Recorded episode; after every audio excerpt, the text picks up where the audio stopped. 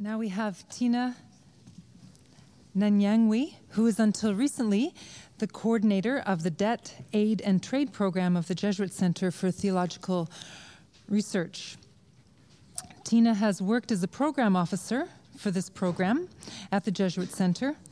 Uh, she was responsible for crafting and designing research studies and uh, research tools and educational materials on this in this project. Later, she became coordinator of the program. Uh, she has a special um, expertise in analyzing Zambia's national budgets and presenting the Jesuit Center's views on the budget and economic indicators as they relo- relate to promoting or understanding the plight of the poor in Zambia. She's also been a lecturer in political studies at the University of Zambia. And prior to working at the Jesuit Center uh, for Theological Reflection, she was a monitoring and evaluating, she was a monitoring and evaluation officer for Afya Mzuri, a Zambian NGO that uh, specializes in implementing HIV and AIDS prevention, treatment, and care programs. So we're very happy to have Tina with us, and we look forward to her presentation. I hope I'm not completely hidden. Good afternoon. Um, i think uh, from yesterday, um, the discussion that we had was really interesting. They talked about Africa and how Africa has been affected by the global financial crisis. And I think my role this time is just to add a little bit of detail to what was given yesterday. So um, my presentation is mainly on Africa, Africa's trade and how it has been affected, but then I'll also look at the conclusion of the Doha development round. Um, just a bit on, the, on, on how I'm going to proceed. I think you can see it's um, quite rough, but I think uh, that is the map of my presentation. So uh, I think as we know, um, for the past over five years, uh, Africa had been doing very fine um, its growth averaging about 6%, which was quite something for Africa because the, some years behind, Africa was really, really doing fine. So after, after the implementation of structural adjustment programs and other uh, structural reforms like the HIPC, the Highly Indebted Poor Country Initiative, uh, Africa had gotten back on the track of development. And um, we saw some kind of improve, improvement in the, in the terms of trade, how the, the, goods were moving from one place to the other within the region and also uh, across borders to other developed countries. So for Africa, that was really something. And we also, uh, like other people have mentioned, um, the poverty levels were also improving because, for example, in Zambia, you find that over before the crisis, over 68% of the people, of the population of Zambia, which is about um, um, 12 million people now, are, were living in poverty. But then after the crisis, we see a lot more people getting into poverty. I think 68% of the population is quite huge. Um, now, just going quickly into the impact of the crisis on the growth, um, I think for Africa, the global economic crisis can be termed as a growth crisis because this crisis has not just affected um, uh, Africa in just general terms, but, but it has affected like the key drivers of growth. So we are talking about trade, we're talking about capital inflows, natural resources, and natural resources are actually the most important uh, resources for exchange, for foreign exchange uh, reserves that we get in Africa. So all these have been affected and um, according to the Africa Economic Report, uh, the, the growth rate for 2009 is going to be about 2.8% from, from the average of 6%, which is really low. So just uh, looking quickly at these bars that show us how the trend in, in, in, in growth rates, you see that in 2007, that was the average, like for the whole of Africa, about 6.1%. Then we had five 5.9% uh, in the mid of um, 2008.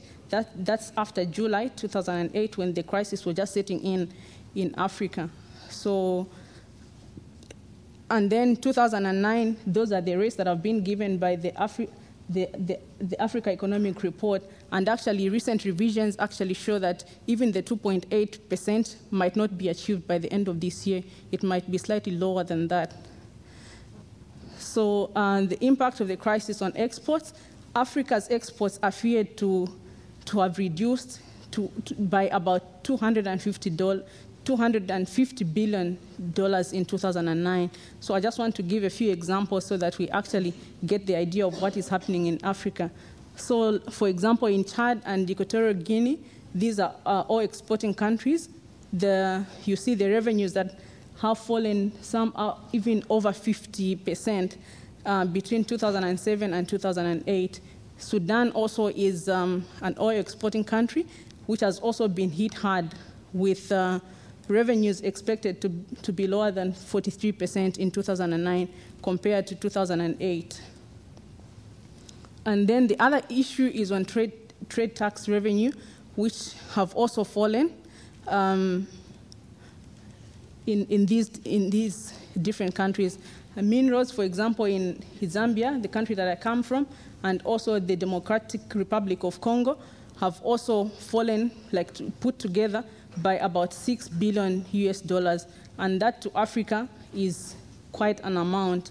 And then another country that has been hit hard is Uganda. I heard someone made reference to this country. Uganda is actually the second leading coffee producer after Ethiopia. It has also already recorded a decline um, by this year, March, of about 34%. So, to many of the Ugandans who are living in poverty, I think that kind of loss is really um, hit them hard. So after the impact, we also have the consequences. What are some of the consequences of these um, impacts that have hit a lot of African countries? So for example, in like many other countries in, uh, in Africa, you have job losses. In the Democratic Republic of Congo, over 3,000 jobs were lost in just one province where copper is concentrated. Zambia also lost about 50,000 jobs. But then behind these figures are also families that depend on these people that had been working in these same places. Uh, for example, at the Jesuit Center for Theological Reflection, we, we, we used to undertake a survey every month just to assess the, the, the living standards of, um, of people in, in a family of six. So you find that 50, maybe one person would only be, um, those are just on average, one person would be earning an income in a family of six. So if you multiply by maybe six people behind all these 50,000 people, that's a lot, a lot of people behind, um, a lot of people getting into poverty, and a lot of people failing to get maybe health facilities and also go, going to school. So another issue is increased exchange rate volatility, which has hurt not only trade but also growth in Africa. Um, I'll give an example of Zambia we actually experienced a depreciation of about 27% against the US dollar by the end of 2008, just in, in a period of one year. So you see that even importing things from different developing, developed countries, like uh, maybe oil that we, like fuel that we depend on, also just to make sure that a lot of things in the country are moving, was kind of difficult. And also for the country to, to import uh, important things like, uh, like the HIV uh, antiretroviral drugs, it was quite difficult for the country to do that because the, it was, they didn't have enough exchange reserves, foreign exchange reserves. So if you look at the current account deficit, uh, those are the figures that are put there for a few countries, Liberia, Burundi, and Djibouti. So you see that um, those are some of the, the, the, deficits that have been experienced just within this period between 2007 and 2009 and 2008, sorry. Um, so when we come to the question of what should be done, I think I put down just a few things um, because before I just got to this, I, I, also looked at some of the documents that have been produced by the World Bank, which estimates that uh, growth in Africa, for, for, for Africa to actually go back to the pre-crisis growth rates, they will need about Africa will need about 150 billion just to finance the investment uh, saving gap. So where is that money going to come from? And then to achieve the 7% growth that is required to meet the MDGs, that's the UN Millennium Development Goals targets, Africa would need like financing, the financing gap will rise to about 117 billion, that is in US dollars. So those are some of the issues that are pending. So uh, with these facts, Africa actually needs support, and that is financial support from developed countries. I think we cannot run away from that fact. Um, then the continent also needs some structural, structural uh, reforms, for example, in governance. I think um, the, the, the, presentation that we had from, that we heard from Jo Marie, for me, it was quite inspiring, especially when I heard about um, the citizens getting involved in ensuring that they, they hold their governments responsible. I think it's not easy for Africans, but then it has, it has to be done because the problem with governance is really huge. So I think there's something that has to be done there. Then um, promoting domestic savings, I think this is also very important. I think uh, Joy, in his, in his questions that he posed early, he mentioned that there's need for an emphasis in, the, in, in, in, in promoting domestic um, uh, accumulation of capital. So I think that is also very important, and it's something that has to be looked at. So we also have also have to increase access to credit. I think a lot of African people want to work, they want to involve themselves in, in some kind of entrepreneurship, but then they've, they've got no access to credit. So how are we going to ensure that these people become very important in the process of development in Africa? So access to credit, I think, is very, very important. Divers diversification of exports, I think for African countries for a very, very long time, we've relied um, on traditional exports. For, exam for example, in Zambia, copper, I think we failed to diversify away from copper. So when copper prices on the international market are not doing very fine, then the whole country crumbles to a halt. So there's need for diversification of exports. So just turning a little bit to the Doha round, uh, I think I'll just give a brief background to this. Uh, the Doha development round was actually uh, formerly called the Uruguay Round, which was the, actually the first agreement on agriculture um, policy reform. And this took place, the negotiations took place between 1988 and 1994. But then the implementation period, periods for developed countries and developing countries were quite different. So developed countries were given a six-year period of implementation, whilst the African countries or developing countries were given about 10 years. So to uh, 2001, about 2000, or the implementation period for both, uh, for both uh, categories had finished.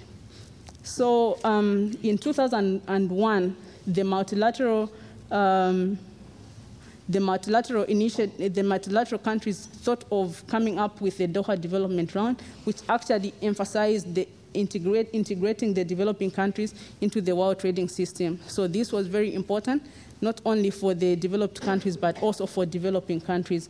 So those were the three pillars that are actually objectives in the, in the Doha development round. So what has been the problem? Because we want to see whether this Doha development round is actually an answer to some of the problems that have been faced in Africa uh, regarding the global economic crisis. I think, like most of us know, there's been a lack of agreement on targets uh, on timetables and also modalities in which all these, the agriculture negotiations especially, should go. I think there are a lot of components there, but there's been a lot of um, there's been a lot of difficulties or lack of agreement on the issue of agriculture and also the non-agriculture and market access issue. So you find that the negotiations that took place in 2003 did not, the deadlines that were set by, to reach by 2003 could not be met. 2005, 2006, all these deadlines were missed because all these countries, the EU, the US, and also developing countries, could not agree on certain targets that had to be met. And the other problem that we see is that developed countries are actually tying their agriculture progress because, for example, in the EU, there's the issue of the common uh, the common agriculture policy.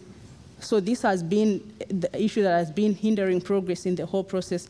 But then for them to agree on how to move on, it's been quite difficult because for the asking developing countries to also um, give certain offers in the non-agriculture market access, which are quite um, like very tasking for the developed countries. And if you look at them, they'll actually not help the developed countries to actually move on.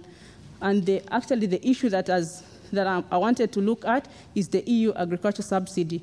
So just going uh, through this one very quickly, you find that the EU uh, agriculture subsidy actually talks about how much the EU, the EU gives to its citizens as in, um, in farm subsidies. So mm, I don't know if I can go through all that. So you find that the EU pays almost half of its annual budget in agriculture subsidies, which is quite an amount there. And the biggest share, like the farmsubsidy.org, this is a research company that has been doing some research, has, reve has revealed that about 37.5 billion euros actually goes to landowners and uh, farmers who have got like little to do with the traditional farming that, that it was initially meant to, to, to, to reach. So I just put up a table of some of the some of the people and organizations that have been receiving this agricultural subsidy. So I think one inspiring one is the Queen of England, who has been uh, getting about 473. That, that one is actually in pounds.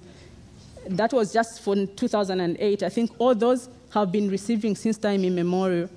So you find that these same companies and individuals are very influential when it comes to, to, the, to running the state. And when people, these trade negotiators go to negotiate, I think in, in these trade negotiations, the Doha development round and so on, they've got no say, they've got no support from back home for them to give certain offers in the, in the negotiation. So it's kind of quite difficult for them to just go on. So that, that one was just some of the comments that I got from people that have been receiving the subsidy. I think from different countries. One of them, the last one just said, quite frankly, would like to, to, to, would, would rather receive no subsidies and live entirely off our own produce. But given the price of wheat right now, we could not survive. But then when I just looked at that, I said, how about people in Africa? I think for us to qualify to the HIPC completion points, there are certain things that we were told not to give our farmers. So we had to give up all that to ensure that we attend the HIPC. So I think for African countries that has been like stabbing in the, in, in the back. So the Doha for me is a total failure and it, it, it can't work at all, especially that all these countries don't want to give up their interests. So I think on the suggestions, I would say that fair trade, fair trade negotiations are important and must be supported. So we cannot do away with, because we want to trade with each, uh, with, with each other, so we need to trade and we need these trade negotiations. So something has to be done. The platform, I'm not, I'm, I'm not very sure. So the other thing that I, I, say is that we need to seek opinions of the EU citizenry, which is who are the taxpayers. I think most of them don't even know where their money is going. So I think maybe the, the Halifax initiative, in whatever way, they should see how these EU citizens respond to these monies that go to very rich people in their countries. Then uh, civil society organizations, I think those that are interested in ensuring that there's some kind of fair trade, need to play a very uh, instrumental role in ensure, in persuading the national consensus. I think for the development round to actually be successful, there's need for, for the kind of consensus at home before these people can even negotiate at the ministerial level. So thank you for listening. I think this is the end of my presentation.